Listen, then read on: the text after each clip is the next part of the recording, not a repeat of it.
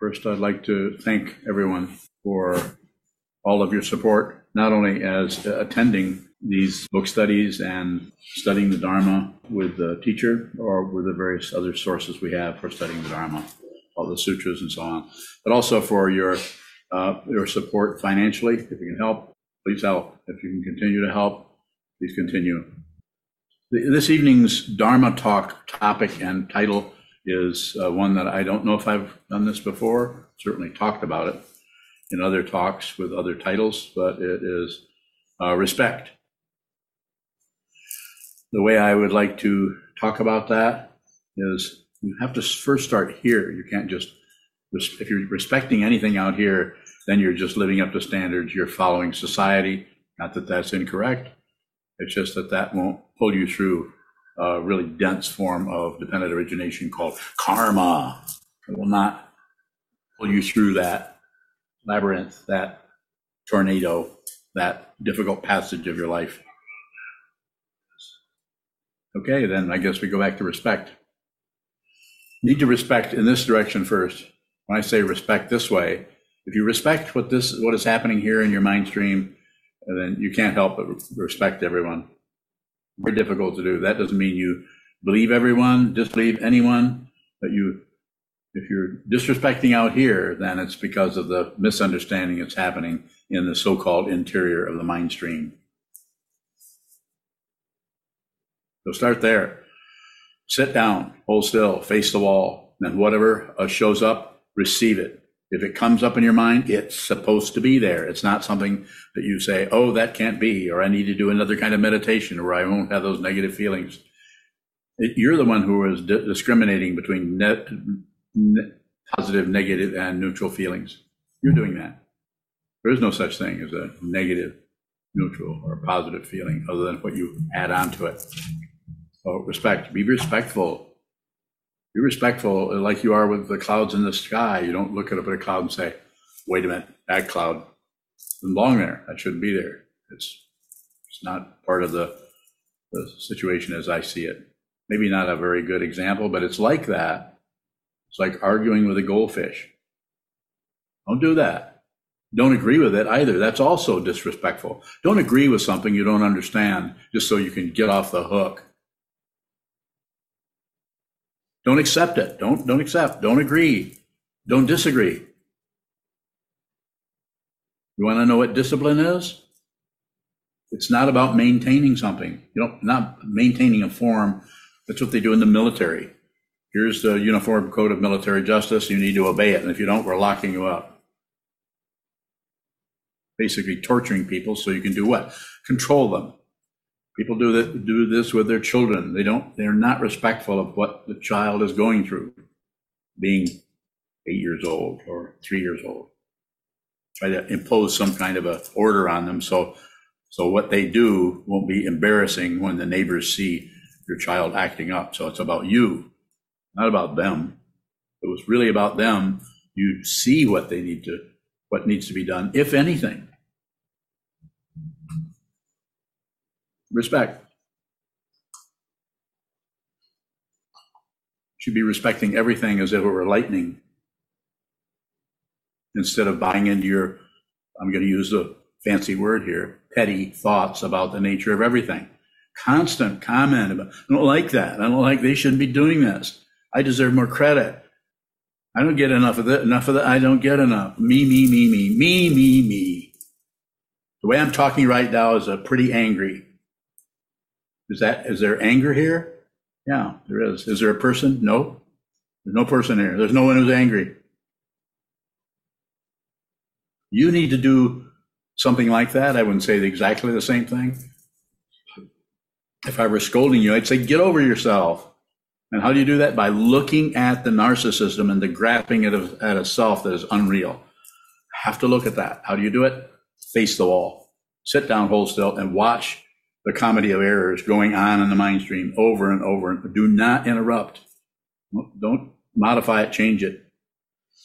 Don't accept it. Don't explain it. Don't, don't, don't, don't, don't, don't do anything with it other than see it, smell it, taste it, think it. Allow the thoughts to come and go.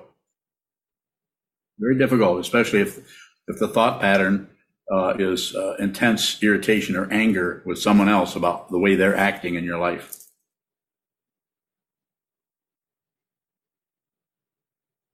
Respect. This is what we're practicing when we walk past an altar. It's not, we're not worshiping something. There isn't any one. You bow towards an image of the Buddha, there's nobody there. It's a chunk of wood. Even the, even the gold leaf is just gold, just metal. Wow. Thank you very much. I have no complaints whatsoever, even though you're full of complaints and whining stuff about others and why they don't do this and they don't do that and how they mistreat you and how they don't understand you. Constant soap opera going on. What do you do with that? Don't stop it. Receive that. You have to receive that. It's, it's difficult because it looks like we should get rid of that because it's crazy. It's untrue. It's a bunch of subconscious gossip coming out of nowhere. It's difficult to do because we're not talking about a thinking process that will help you figure out how to work with this. You have to do it with the awareness. You have to do it with your wisdom mind. And the wisdom is not doing much thinking, if any at all. Wisdom doesn't see something else. It just sees the truth and it sees that nothing is separate.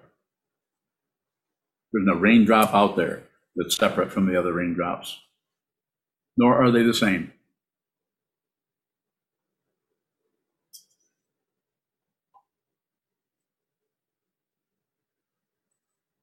Respect. This is why there are forms in the Buddhist uh, uh, practices. There are forms chanting the sutras, taking something that was written couple thousand years ago that spells out back then in a different language in Sanskrit, translated into English, like the Heart Sutra or the Prajnaparamita literature that talks about the nature of mind and what you need to do to realize your true nature, not just think your way into it figure it out.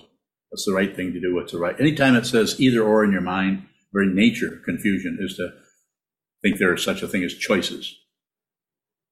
And we have people in our culture and other cultures saying, well, you have to make the right choices.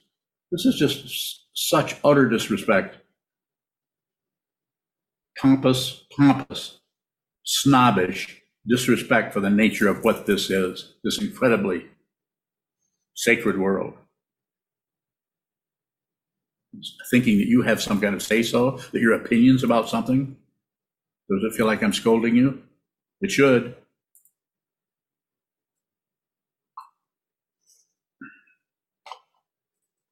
No one will ever say about Sokuzan after Sokuzan is gone, he was so kind, he was so gentle, like they say about most teachers.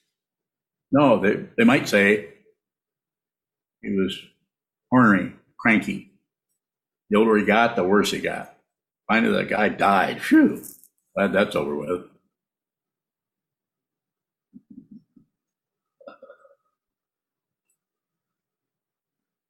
Well, maybe not. Maybe you're giving me the benefit of the doubt.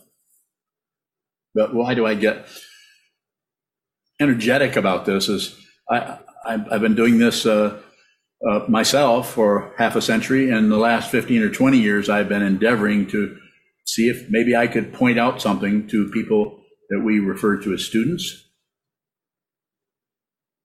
I refer to as students. I consider myself a teacher, a Dharma teacher, and I teach out of what I'm looking at and what it just hit me in the face a number of years ago of what this is.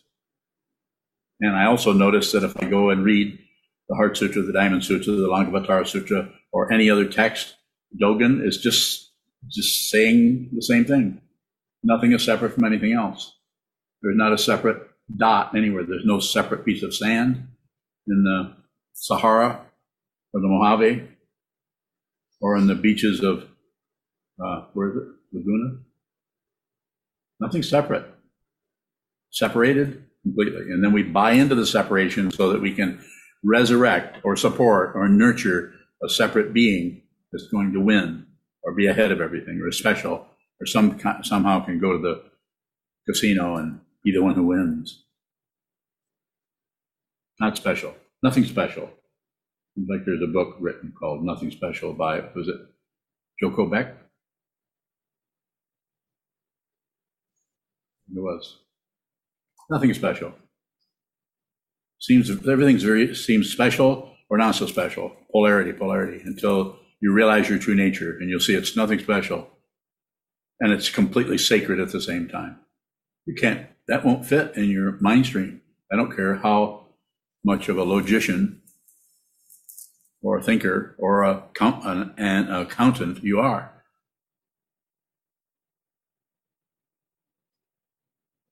Respect anything that arises in the mind stream, anything that comes down the hallway. Respect, respect. Very important. But this doesn't mean that you can, when somebody is mistreating you, you can turn around and say, Don't disrespect me. You do that around me, and I just might, I haven't punched anybody in a long time, but I just might. If you're a student of mine, probably not. I'm not going to hit anyone.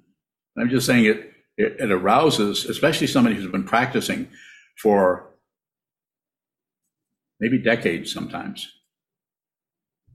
of practicing training the mind, training the mind, studying the Dharma, training every day. I have a lot of students who do this every day.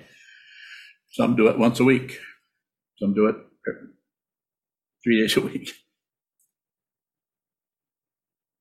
Whatever happens in your mind stream is yours. No one is causing anything in your mind. If you think someone else is doing something to you, even if they are, even if this is your head and this comes through the air and hits you, if you leave what just happened for blaming someone for causing that, it's not that you aren't relatively correct, but this is a spiritual path. You want the mundane path? Get the hell out of here. Go somewhere else. Go get a therapist. There's one sitting right here. No, you. Are you looking at her? Was that a, a form of blame? You're blaming her for being a therapist? Transferring the load. Oh, you're transfer, transferring the load to the cow from the ox. Yes. You're not off the hook either. And of course, as you've heard me talk many times, I think therapists are very important. Our society needs people who meet people where they're at. And some people are not in a position to train their minds in this way. They're not ready for a spiritual path and might not be for 15 more lifetimes. They really need you to meet them in the crap that they're dealing with so that you can find a way to support them. And the only thing you might be able to do for some people is give them something, some, someone that will listen to them, not argue with them, not blame them, not add on to the karma that they've already have already inherited that is so difficult. Life is suffering, the Buddha was not feeding us a line of crap when he said in the First Noble Truth, life is suffering. And as I've said maybe hundreds of times by now, he didn't say part time.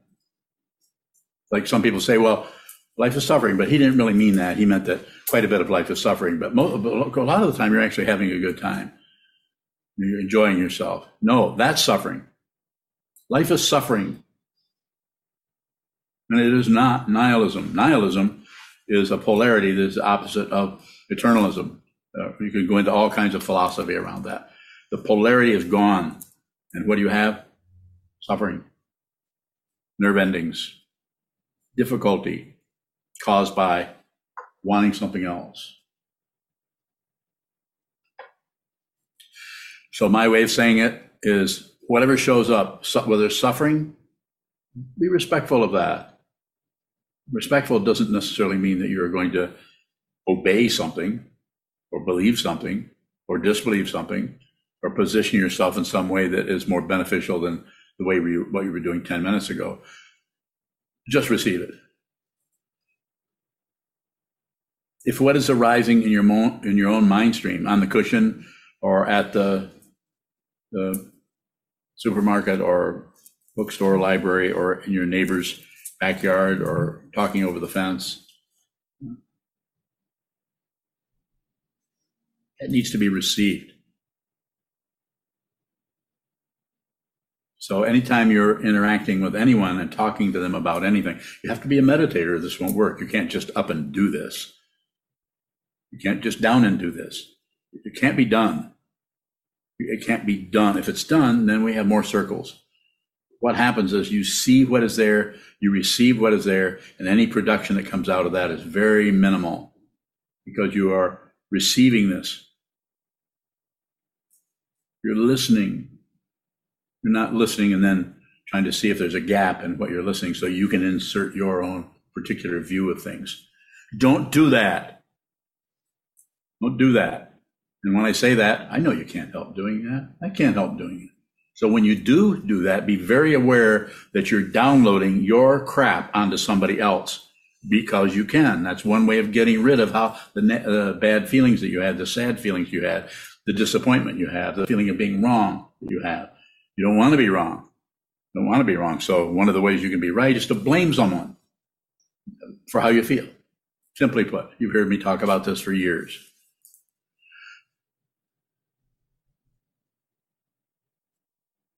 Respect. Have respect. You don't know how you got here. If there's one single person, you have any idea how this became a lifetime for you, whether it's uh, or Terry or Dina, Michelle. I'm just looking at the names here. Jen Ziegler, anybody, or anybody in here. You, we have no idea how this even, even came about. That suddenly you're a person, you're very small, and then somebody is telling you who you are. This is your name, and and uh, don't hit your brother or else don't you let your brother get away with that. Could be any number of things. And we slowly get conditioned into this and think that this physical form called a human being, which is not exactly what you are, you're not just a human being. Don't believe me. I'm not asking for belief. I'm saying you could consider this. You could consider it and see what, what is consciousness. You find out. I cannot describe this. All I can tell you is I'm looking at it. I could not teach like this.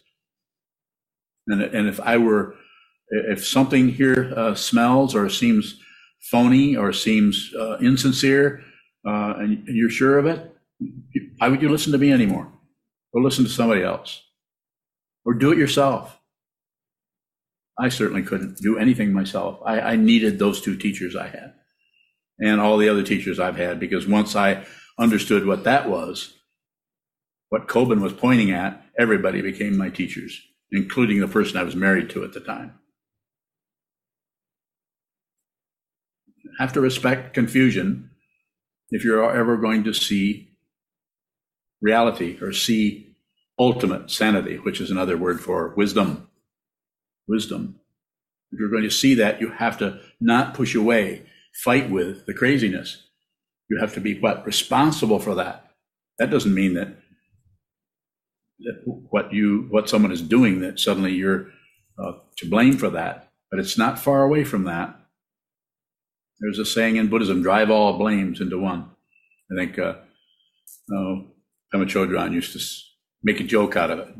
Uh, drive all blames into one. Juan gonzalez or something like that. I'm not sure how long that became funny. I think it was funny for quite a while. I didn't think it was so funny I would say drive all blames into John.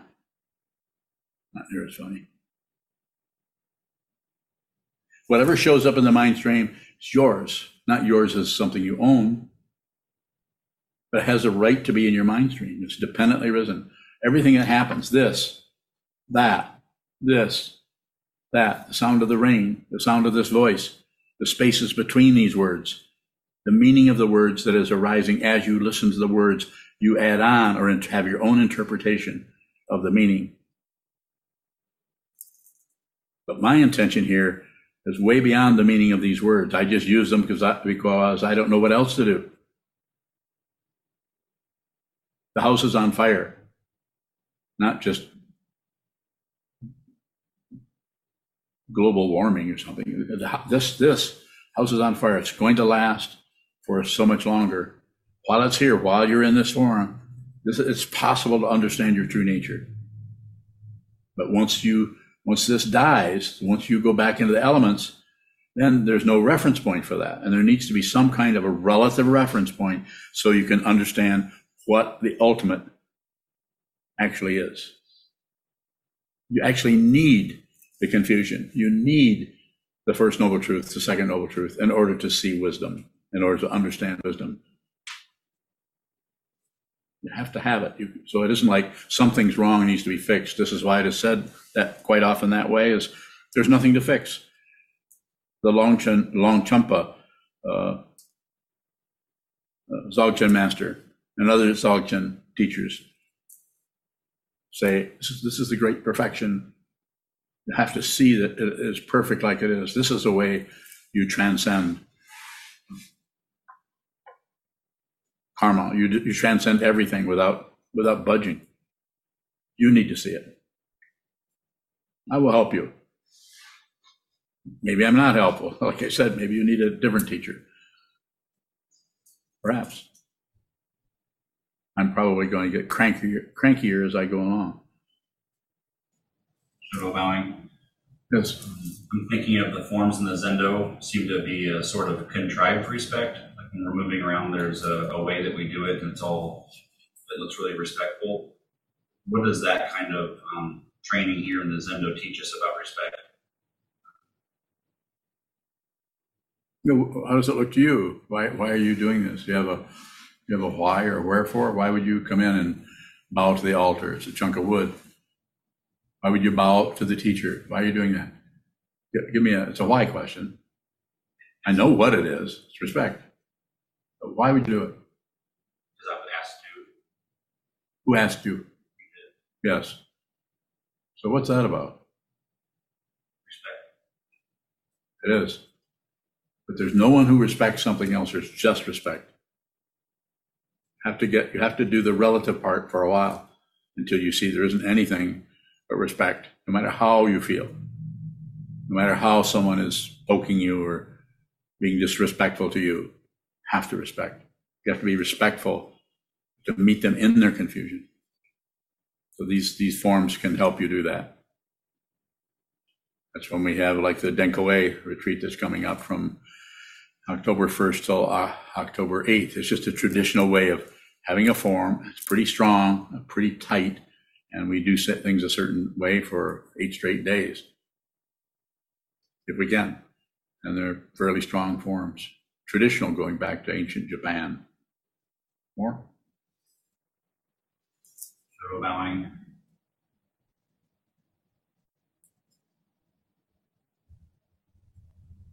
It's not a clear question yet, but I'm trying to understand. You brought up Denkaway, and last year we had our first eight-day Rohatsu, and there was Jundo, where the teacher walked around and we all bowed, Yes. and then we prostrate to the teacher. um, Yes. And it seems like that can be distasteful or look strange to us in our culture, and I'm wondering what. Certainly did when I started doing it in, what, 1974, I think it was, when I practiced that. Yeah, it looks strange. What's your question? what is that covering up, that, that- the strange look? Strange look is, is uh, projecting onto it. And it's a, it's a form of prejudice. When you don't understand something, you, ego has to have a position on everything. It is very disrespectful to everything except what it thinks, she thinks, they think about this, about that. So it's extreme prejudice. But it's not seen that way. It's seen as just being correct. Well, what are those guys doing? What are those Muslims all falling down on a carpeting five days or five times a week? Respect, respect people's wish and desire. It doesn't matter what uh, religious orientation is. You need to really respect people and their desire and wish to see the truth, live the truth. So this is what you're being introduced to there in the Zen tradition, just like the tantric tradition is very complicated and is was when I first ran into that close to 50 years ago, it was very irritating to me. All their hocus pocus ritual and dorjes and bells and whistles and drums, irritating. My my um, situation then was, why can't you just see what this is or realize this? I was reading, uh, I don't know what I was reading. Probably it wasn't Stewart Brand. It was probably uh, Krishnamurti or something like that. Go ahead. There was a shirt in my high school All the athletes would wear that said, respect is earned, not given. Mm-hmm. If we're on a spiritual path, do we just give the respect? Yes. You know, earned, it's just, it's just, it's more military crap. It's more about controlling people. If it looks like I'm trying to control you, well, maybe I am. If you think I am, why why would you stay here? Go do something else. I don't have any requirements. I don't have any demands. I get permission from you to, to train you. If you want training, I'm all about doing that. If you don't want it, go do something else. Although you might have trouble getting away because you're wearing a robe. I probably would set your robe on fire as you were leaving. Well, just with my words. More about that? About earning respect, there's no, that's, it's not merchandising. That's just foolishness. It's just materialistic, spiritual materialism, scientific materialism, material materialism. It's just trying to get something. I'm not saying we shouldn't get some food, we shouldn't get a frying pan, that we shouldn't make some eggs, and we shouldn't maybe share it with the family, or we shouldn't get a job to earn money to uh, all the various things that come and go in that area. But as far as earning, uh, that's a misunderstanding when it comes to the spiritual path. As far as I'm concerned, I'm not saying there aren't other teachers, famous teachers that might teach this differently. They should go ahead. I'm certainly going ahead. Yes, sir. Sure, When we've been conditioned to not give respect unless it's been earned, and we're, we're trying to function on the spiritual path, how do we give respect when the relative situation we just don't respect? Well, then respect that. Just respect that. I'm not saying that you see somebody doing something that is abusive to others or disrespectful, to use that word again, to others. They said, well, I'm going to do this and this and this. Uh, in our situation, very simple. I was going to come and do uh, one of the forms. These forms are necessary to work with Sangha and with community and with the Dharma and with forms. The Hanan Bell has a certain, was it take 15, 20 minutes to do that form? I created that form. I didn't create it out of whole cloth. I looked at other forms that were similar to that and used some of them. So you're doing, you're striking that bell, what is it, 108 times?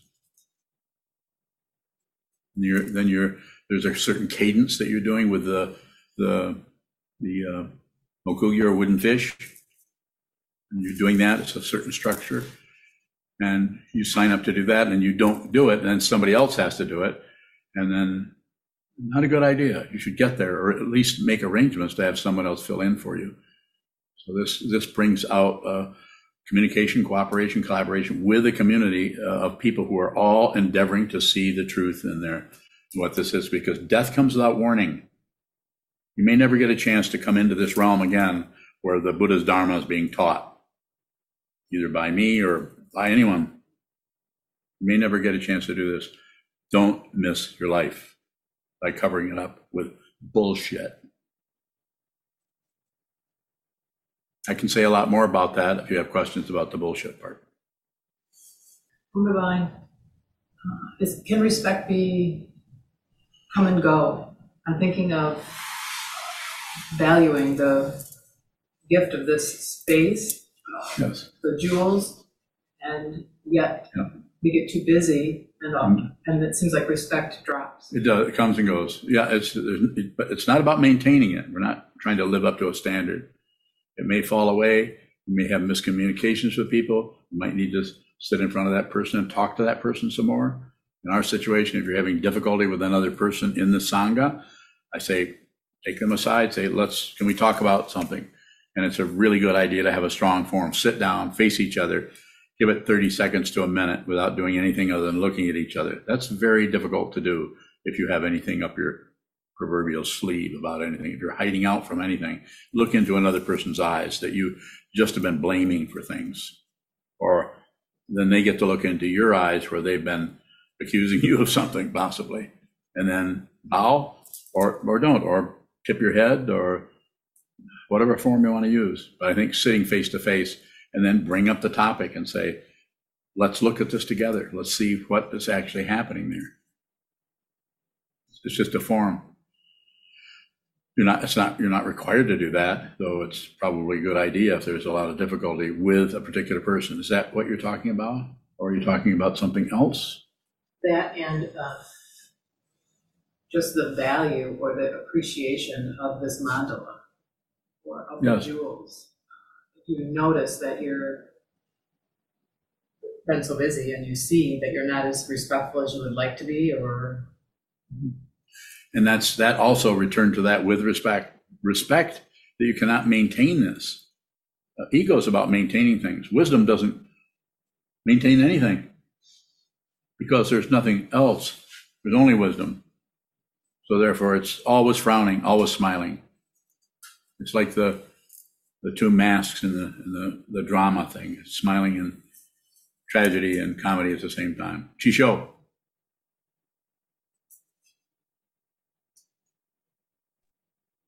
Ishwawing. Uh, continuing with what Shodo was asking uh, about bowing, if the forms have been so modernized to suit the current context, you know, people leave, people go to the bathroom or come back, they stretch. Uh, so the form is being modernized, so to say, Yes. to meet the current context. Why isn't bowing? What is so special about bowing if it is not in line with the con- today's context of this society? Bowing. because I think it's a necessary form. And there are other forms that uh, might be uh, emphasized in other traditions from other teachers, like uh, noble silence, not a good idea. I'm coming from what I'm looking at, not what I think about or and analyzing anything. I don't analyze anything. I'm not that smart. I'm not kidding you. It's not some kind of false modesty. I'm saying that if I look at, and I practiced noble silence, I've practiced functional silence for what, 30 years under my first teacher, Chogyam Trungpa Rinpoche, and his Sangha. The Vajradhatu Sangha eventually became the Shambhala Sangha. And I was there every week, day after day, studying the material, gathering together with other people, studying the material, looking at the forms that, that he uh, supported or instituted, and the way his students especially his senior students, would implement what they thought he meant. And I'm, I mean to emphasize that, what they thought he meant. So this, the bowing, I think that's important. You'll notice I, I call it by its, uh, by Anjali, and I also call it Gasho, because I, I think those are interchangeable, to me anyway. And whether you do it at this level or at this level, there's too many situations going on to try to decide to make it just this right here or right here or right here. Some people do a half prostration and still do this. Body, speech, and mind, or uh, Buddha, Dharma, Sangha, teacher. People need to do that how they need to, how they can use that. And that allows the, the form to be mutable enough, strong enough to help you support your awareness practice, but mutable enough to see that it's a form. And so if you need to do full prostrations, maybe you do. You should talk to me about it first. Maybe you're doing half prostrations in the Soto Zen tradition. Uh, That's all I would say you need to do. And other people say, might say to me, I don't really want to do prostrations. I, I would say, well, don't. I mean, unlikely uh, I'm going to ordain you if if you're not willing to do a little bit of formal activity.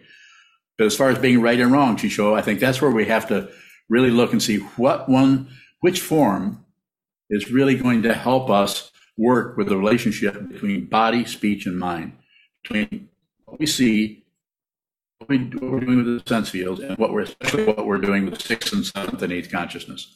That those consciousnesses need to be observed. They need to be turned inside out so that we are aware, aware, aware. And I, I feel that this particular one is a, is a good one. When you bow to someone else, uh, there's a mutuality there. When you bow to the altar, there's a mutuality there. We, we- everybody knows this is a chunk of wood.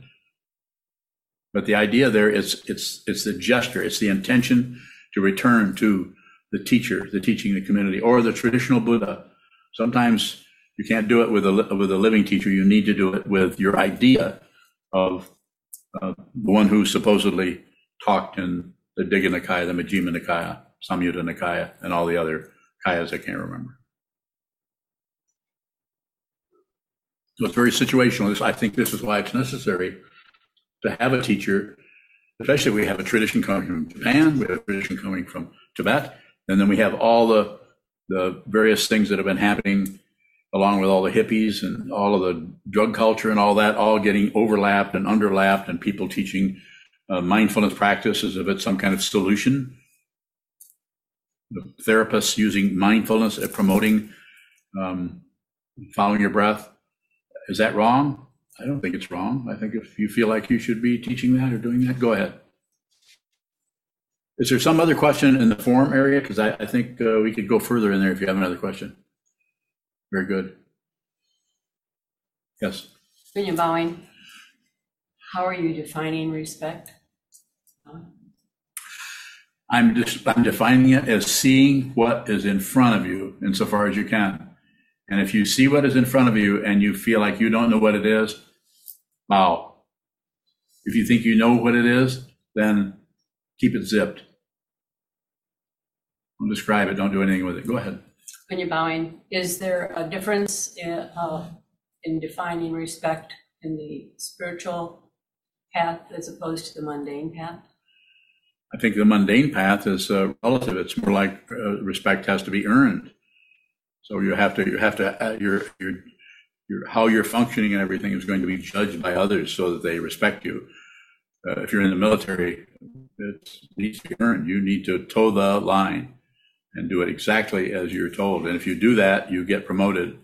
You get more brass up here or more stripes or whatever, and you get more power. And that power is unquestioned. If you're a, uh, if you're a sergeant major or if you're a lance corporal, the lance corporal is never in charge of the sergeant major, even if the sergeant major is nuts. And I've met a few. Because the form is more important than the personhood. Why is it more important than the personhood? Control. And then when you begin to see it starts to change when the personhood becomes uh, more important, then you have things like dictators. And that person becomes the boss, not just because of their chevrons or because of their their uh, lieutenant colonel. That's why we have so many people in our politics that are mesmerized by this person who can just lie constantly about everything. He's somehow been told by somebody, probably his astrologer, that you can say anything you want. Just do whatever you want. You can shoot somebody on Fifth Avenue. Isn't that what he said? Something like that. Can get away with it or still get more votes. Right. Bowing, so in that vein, it seems that there's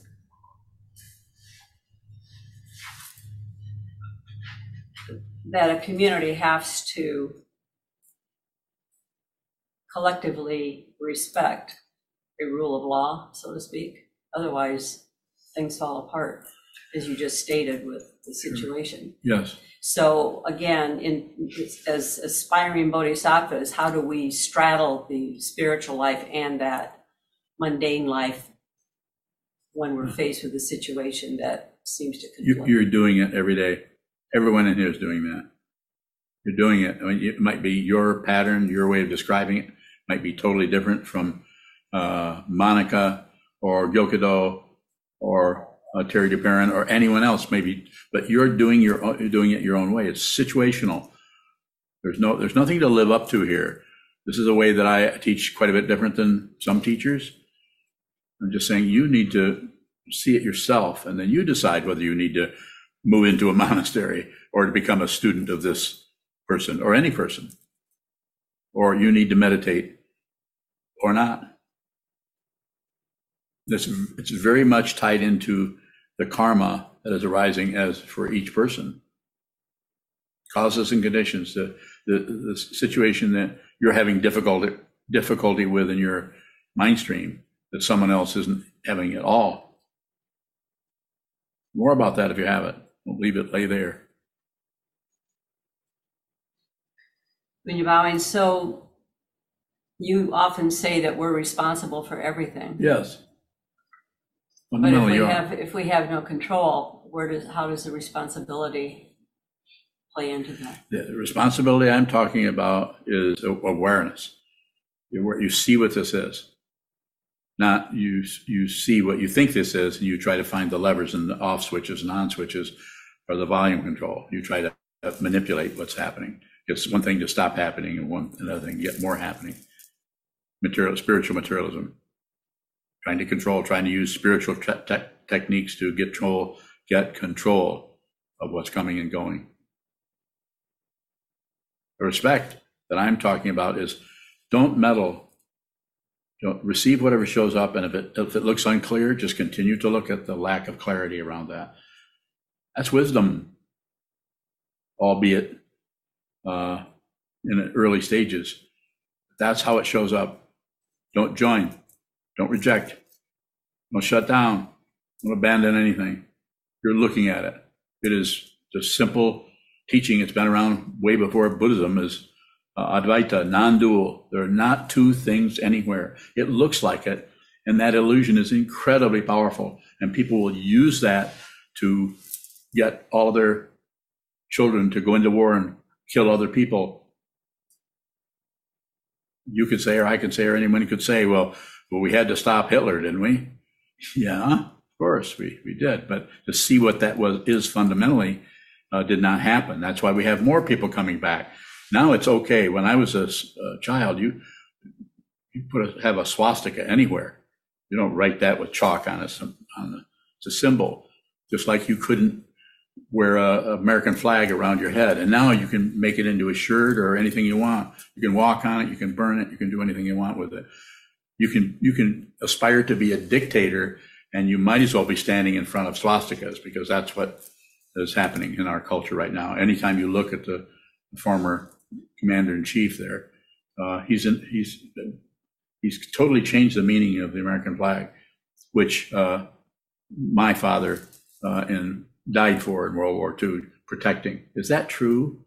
Is he protecting the flag? No, he was just doing it as he was told. He was 26 years or 25 years old. He could not get out of it. He did not want to go to war. But there was no way out then.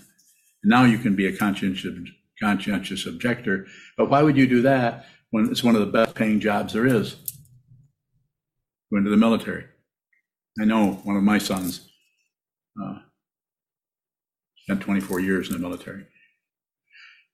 Was he wrong? No, he's just operating in the culture he was born in. Yes, sir. So, bowing. Is respect the opposite of casualness? I don't know if I'd call it opposite.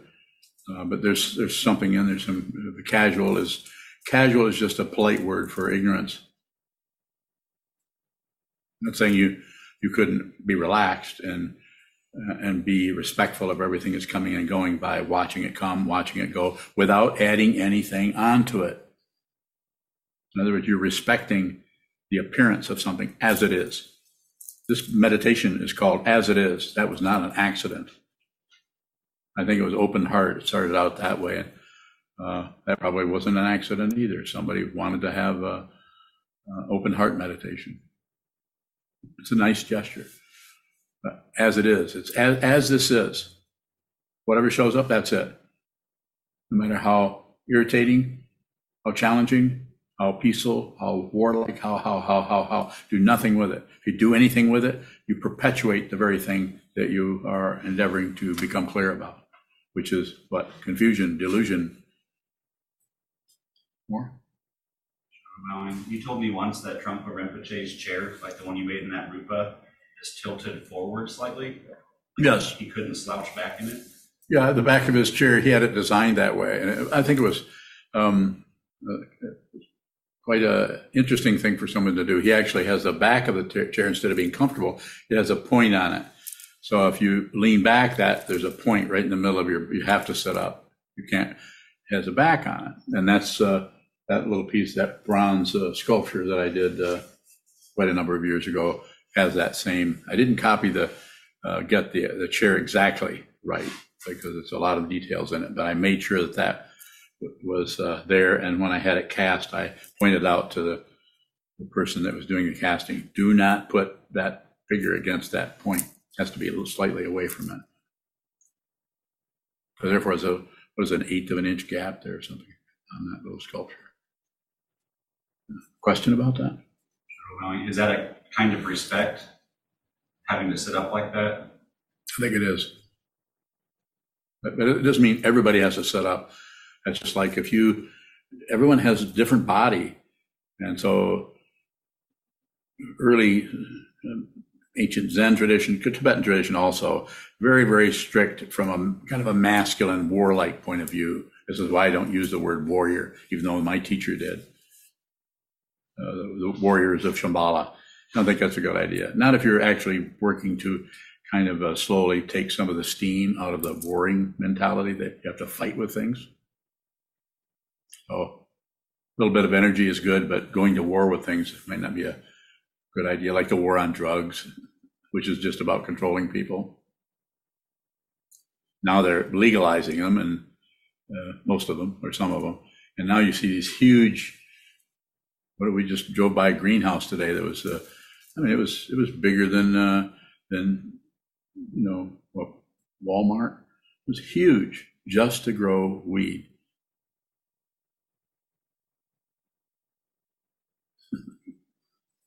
yes.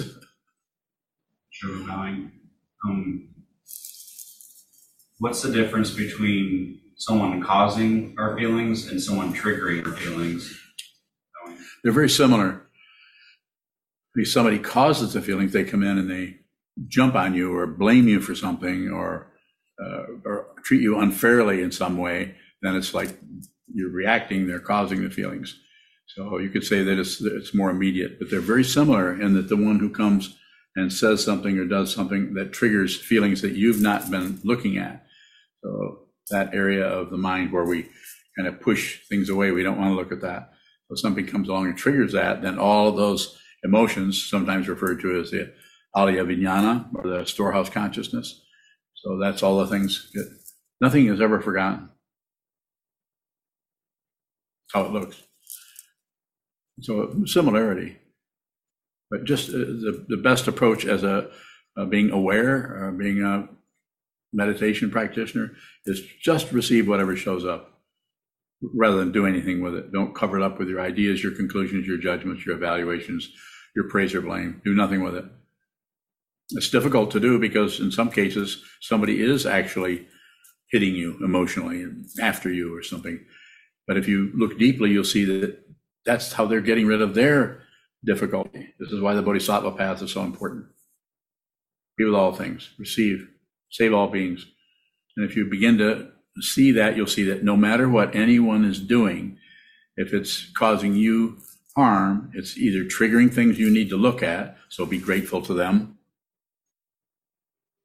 or uh, it is they're trying to get rid of the energy of negativity or warfare or suffering that is, is so difficult for them, and you're just available so they can blame you for how they're feeling. So that's also the path. Be with all things. Receive that. That doesn't mean let them knock you down. You might have to get out of the room they're in, but you don't lose track of what they're doing because you're clear about your own tendency to cover up your feelings. You're able to see that what they're doing is co- covering up. They're actually getting rid of their suffering. So you could receive some of that. And you wouldn't go into it with some kind of a, I can see you're having a really hard time. Don't do that. Be respectful of them. Don't mention that they're having a really hard time. Their ego is not ready. If they're throwing shit at you, their ego is not ready to hear you come with some kind of parental, uh, you know, I see you're really having a hard time there, buddy. I'll receive that from you. Go ahead. Sort bowing. Is it the bodhisattva's job to get hurt? No, receive suffering.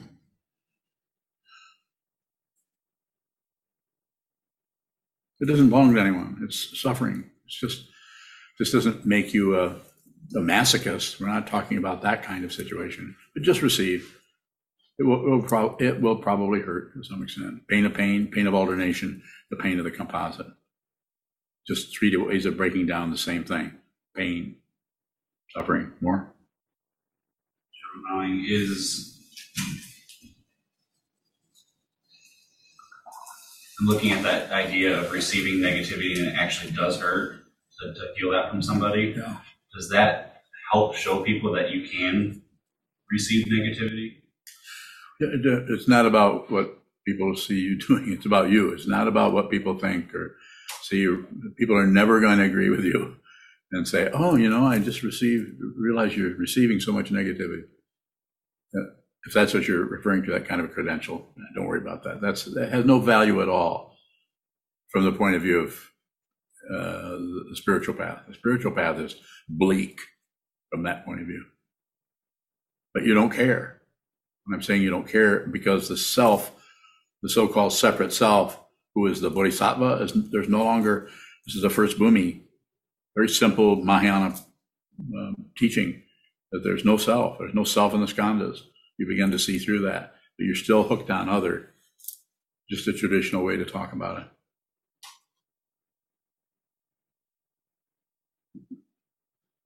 You're welcome. Yes, sir. A couple questions from YouTube. First from Kotishkin in Spain. Yes. Sokuzan. If someone has a mental illness that makes him unable to practice, what can we do? Gotcha. Yeah, that's, that would be the time to get some kind of help from uh, someone who is skilled and is working in that area, like a therapist or some kind of a counselor. If you can, if they can, if you can get them to, to relate to that. We've, we've had difficulty with someone who, who is uh, blaming us for uh, stuff and they're, they're mentally unstable. But, it, but you, the law will actually protect people as adults, so you can't just tell, say people are mentally unstable and get them done away with or something. So you have to have some kind of uh, proof there. So I would say it's so situational. Keep your distance from that person if you think there's some danger. But also, I don't know, is in Spain. Yes. So uh, Spain, I'm not sure of the laws there, but I'm sure it's a, it's a, a dem- democratic situation. As far as I understand, it seems like uh, there'd be therapists there that that you could talk about. Maybe you could talk to someone who is a therapist um, about. Um, we just recently were talking about um, to our attorneys about what what we should do in that situation. What can we? There's a personal. What's that called, uh, Andy? What's that called? A personal something or other? Personal protective order. Yes. So that just allows you to uh, allows the authorities to know that you are feeling maybe a little threatened by that person. So I don't know if this. What was the name of the person? Uh, Kotishkin. Quotition. So I don't know.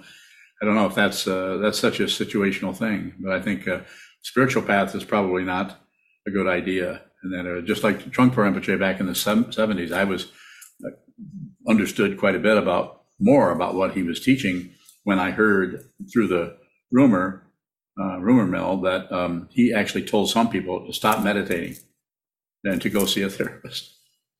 So I actually told them to this is it's not time for you to do this. You need to do this in another way. And I remember thinking, what? I can't imagine. Why shouldn't they just meditate? Wouldn't meditation solve everything? No, it won't. One more. Yes, uh, question from Thomas in the UK. I just broke my foot a year to the day uh, last year. Turning this into block sitting would be applicable. How to use bodhisattva vows towards external difficulty in general. I, I would just sit in a chair, prop your leg up. Stillness is the important part of it, not the ankle position. Everyone's body is different. So sit still for, and even that doesn't need to main, be maintained. That's also an awareness practice. That's why I say sit for four hours, strike the bell, sit there for four hours. And if you can't, then be aware that you're getting up and you actually need to move. So you're listening to your body. You're actually bringing together the body and the mind rather than strengthening a mind that's controlling a body. This is just baloney. You might as well go join the Marine Corps. Well, maybe not. Maybe not. That'd be going too far. But I'm just saying, don't try to control. Try to get an understanding of something before you try to control it. See the way in which you're hanging on, the way in which you're at war with things. And that way, just the awareness itself, what just dismantles the whole thing starts to come apart. It has to be seen, and it can take years. Andy, do you have a question? Yes, thank you, Susan. Andy Bowing. Um, uh, if there, it feels like there's a part of me that, you know, wants to say the truth, and there's another part that it's like ego based that is saying, I don't want to go that far. How do you go about respecting that, Bowing? Well, you're already doing quite a bit of it just by bringing that up, especially here in this uh, Sangha or community and to this uh, teaching person. So I would say, uh, I don't see anything to do anything about there, uh, do anything about that other than continue to practice, continue to sit. Don't make demands on it. Don't try to convert it into something else so that you're more, so you live up to some kind of a standard. Just, just the awareness of the, of the double nature of the mind stream. It's very, it's very either or mind. It's a very dualistic kind of mind. Seeing the dual, dualism is what's important, not getting rid of it. You don't have to get rid of something that is an illusion. You just have to see that it's unreal and it just falls apart. It's like a stage set. You, you, you, you see, you've spent your whole life believing that what was on stage in front of you, your life, your ideas, your hopes, your fears, your girlfriends, your boyfriends, your mom, your dad, your brother, your sister, and the whole society around you you see that it's unreal and that people are playing parts and they're supporting each other's insanity in some cases. So you just see it. So you're doing not even, it's not a compliment. I'm just saying that what I see you doing and what you're, what I see that you are doing is uh, correct. Just keep going. It's a path and it's kind of a, it's kind of a ragged trail going up that mountain, the mountain to, that leads to liberation. And it's not a relative situation, but has to be talked about relatively. Otherwise, we can't say anything. And then you might as well be a, um, mm, what's one of those guys that goes up the mountain and never said hermit? Might as well be a hermit. I'm not a hermit. Pretty obvious. Andy Bowing, and like if that aspect feels, I don't know, like demanding and stronger sometimes than the other component. I, it, I guess I, you you answered me, but uh, Mm-hmm. um, yeah, I don't know what to say. But Yeah, it's all right. You're, you've already said it. Just, it doesn't matter. They're, they both have the same credential. One will show up and then it'll, and then the other will show up, all looking for somebody to agree with it. Don't agree, don't disagree, don't ignore. That's respect. That you, it's a- an incredible example. Everyone should really be listening to this. The confusion, the coming and going in your mind, where you're conflicted, trying to find out what's the right thing to do. Don't do anything. If you're going to do something, get your butt to the, uh, to the wall, sit down and watch the mind stream come and go and come and go and generate all kinds of phantasmagoria, little soap operas about your life and who you are and where you're going and whether you should practice or shouldn't practice. So what you're experiencing, what you're describing is, is just, you're just describing the path. It sounds like somebody who's uh, on the spiritual path and is, and you're a meditator. I know you're a meditator and you're a student of mine. You live here in the monastery complex. So I would say just keep going. If things may improve uh, from a relative uh, point of view, and they may not, but it won't matter. It's not about improvement. It's about seeing the truth. It's about wisdom. Andy I guess my concern is I just don't want to listen to that. I don't want to buy into that. You know what I mean? Um. Yeah, I know what you mean. Yeah, I got it. You know, know what I'm saying? Yes, sir. It doesn't matter. And that doesn't mean take your eyes off it.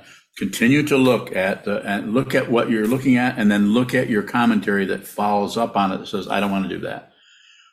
Just eh, eh, you have all that that you can receive, and as a meditator, you have the what the chops, or you have the the method, you have a way, you have a practice that you can actually train, you can do, and you can slowly move yourself up the side of the mountain, if you want to use that metaphor, or towards the, the citadel of enlightenment.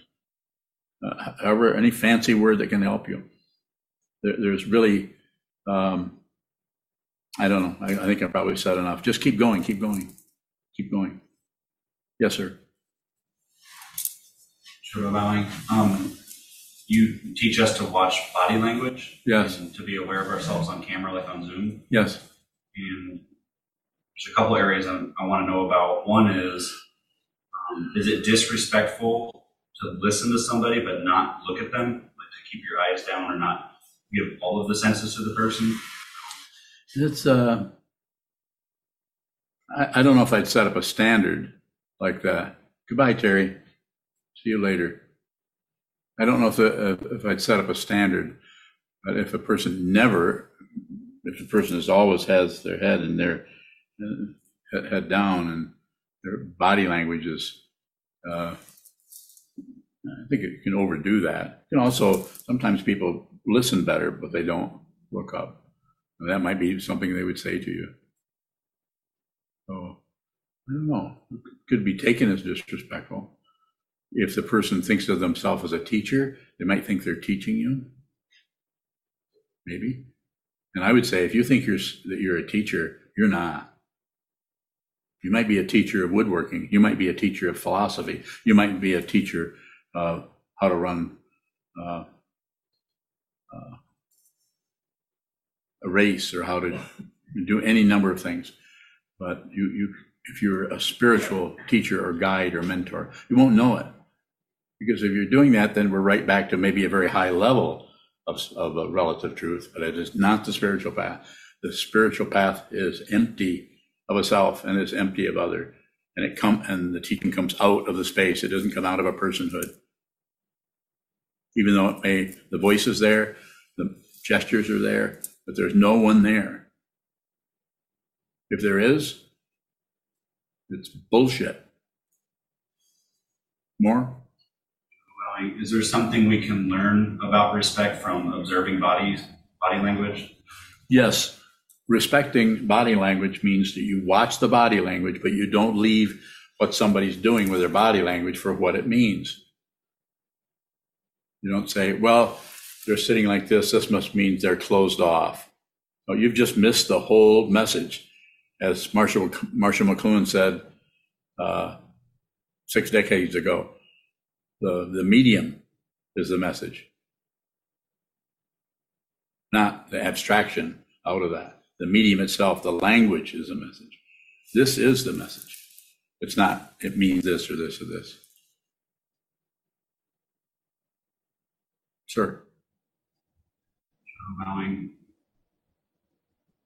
Can it not? You, you, you teach that mind and body aren't separate, so Yes. Can it not mean, can we not leave it for the meaning, but it's still, You don't need that meaning. If you need that meaning, then uh, then you might have to do that. But it's it's not spiritual path. It's just a relative knowing. The person is doing this because they're they feel uh, they're cold, or they're doing this because their uh, their side of their arm hurts right here and they're holding on to it, or they're holding their body this way because it feels more protective, or they're dropping their head down because their neck hurts, or they're dropping their head down because they don't like you and they're tired of listening to you, but for some reason they just ha- are invited to this damn thing. And so they're going to sit here and put up with you. That's another one. Don't leave for that. Just receive what's there. If it needs to go into some other direction, dependent origination will take care of that. That which needs to show up will show up. If it doesn't need to show up, it won't. Don't meddle with anything. You don't need to improve. You need to see the truth. And what is the truth? No two things anywhere. Advaita. You're welcome. Yuhong bowing. Yuhong, go ahead. Um, recently, I noticed that when I say uh, just receive or just hear the concept receiving, I noticed that I'm setting standards for myself. Should I, is that something, is, is it wrong to think No. this way? No, we need we need some kind of forms and how you're going to work with that, or how Michelle's going to do it, or or Kelly, or Kayun, or or me. How we're going to do that is very very different for each person. So receive that teaching, and then then you work with it how it looks. Then you ask a question, and then how am I responding? I say no. Well, you might, it's, it's the awareness that you're setting up standards, even though I say don't set up standards, and it's a standard teaching. uh, no pun intended. Uh, but it's not about obeying something, it's about being aware. So being aware that you're setting up standards, so to actually set up some standards and notice how that works, but then also have uh, a sense of equanimity in your awareness about you know that you you don't necessarily want to obey the standards, but you notice you're doing that. So there's a lot of space around that standard. There's not some identity called Yuhang, uh, who is uh, trying very hard to make sure they never um, never ignore that standard. They make sure they live up to it. There's a lot more room about, around it. You see the standard, you still use it relative to your classroom, or your students, or to your children. Uh, but, but the demand is uh, it's there maybe somewhat because it's a standard but you can work with that. It's still the path. It's the path of awareness, not the path of success, not the path of getting it all right. And so the Buddha would approve, would approve of you. You know, it, it is said, you. you're welcome. There's a very powerful teaching in Zen that is uh, very difficult to explain, but it's a power, but it's, it, it has a kind of intention around it that you can, you can think about it for a while. If you see the Buddha on the road, kill him. You probably have heard that before. It's been around for centuries. I don't even know which one of those people said that. Chiazan, do you know? Have you run into that uh, teacher? Chiazan has gone to sleep. Okay, I got what you. So he, Chiazan is basically saying, by not responding. no, I, I can't interpret that. But it's just a way of a really definite, kind of outlandish and outrageous way of you're not going to kill the Buddha. But what is being pointed at there is don't set up standards.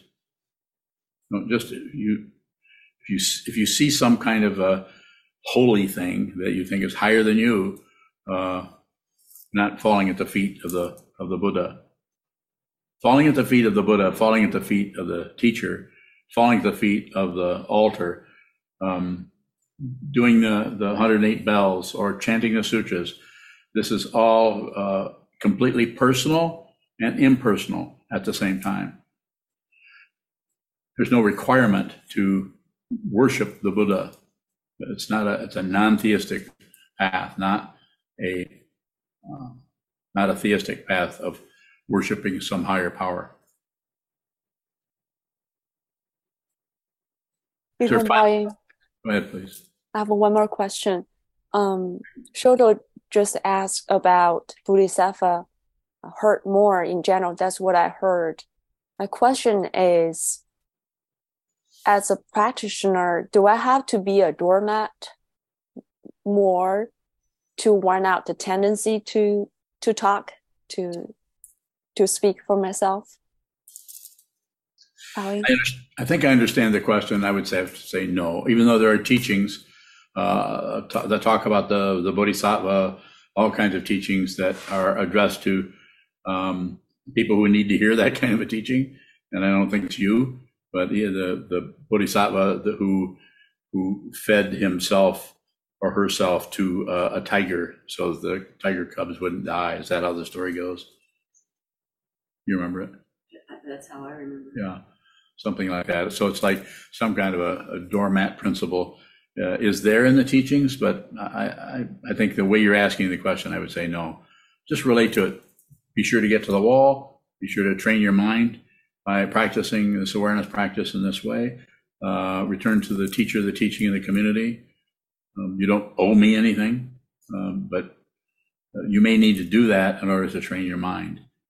So there- there's nothing really to join. It is a, if there's any demand there, then it becomes a cult. Not a good idea. No demand. Anything further on that, Johan? Before bowing. No, thank you. 谢谢。You're welcome. Okay, now a final question. Is there one? We're way into the third hour of the evening, right? Kayun bowing. Kayun, Is there an aspect of respect that is humility bowing? I, th- I think there is. I think that humility is not something you can do, but humility, you know, that word may arise when when you realize uh, that to, to begin to see the truth of what this is, and especially in the presence of all kinds of people that do not see what this is, and they're always at war with somebody. They're at war with themselves, and then project on other people are causing that war. And so something could arise in you where you would see you are completely helpless. You have no say so about anything. You never did. You never were a solid being. And yet you here you are in the midst of all these people who are so sure of how terrible they feel, so sure of how good they feel, so sure, so sure. So it's just on and on. And you see that and you realize that you cannot do it for people, but, but you can at least not make matters worse for them. Uh, and but unless but if you have permission and you function as someone's teacher, you might have the permission to uh, to take a swing at them or to teach them in an outlandish way or in an abrupt way. I certainly got that from both of my teachers, both Trungpa Rinpoche and uh, from Kobun Roshi. I actually thought Kobun does not like me because I can't imagine anybody treating someone uh, the way he treated me uh, and still liking them. so, but it didn't show up until many, many years later of what that what that teaching was about. So I think some, some humility. Uh, I, I, would say that that he he was uh, a humble or had a lot of humility. He, he did not care about what anyone thought of him, and he was a very simple and ordinary uh, person. Astonishing teacher who taught out out of a lot of what he taught was out of his silence. Even his book embracing mind uh, is doesn't really sound like too much. It's a good book, and so it's worth studying, I think. But it's been edited to make it make more sense. I don't think he made that much sense.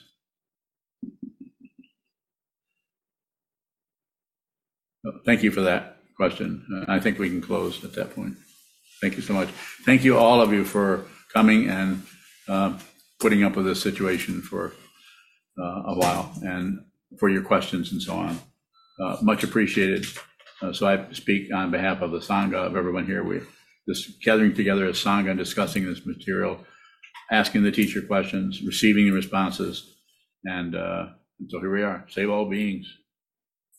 Hi, my name is Kozan, and I'm a monk at Sokukoji, where I practice with the guidance of my teacher Sokuzan.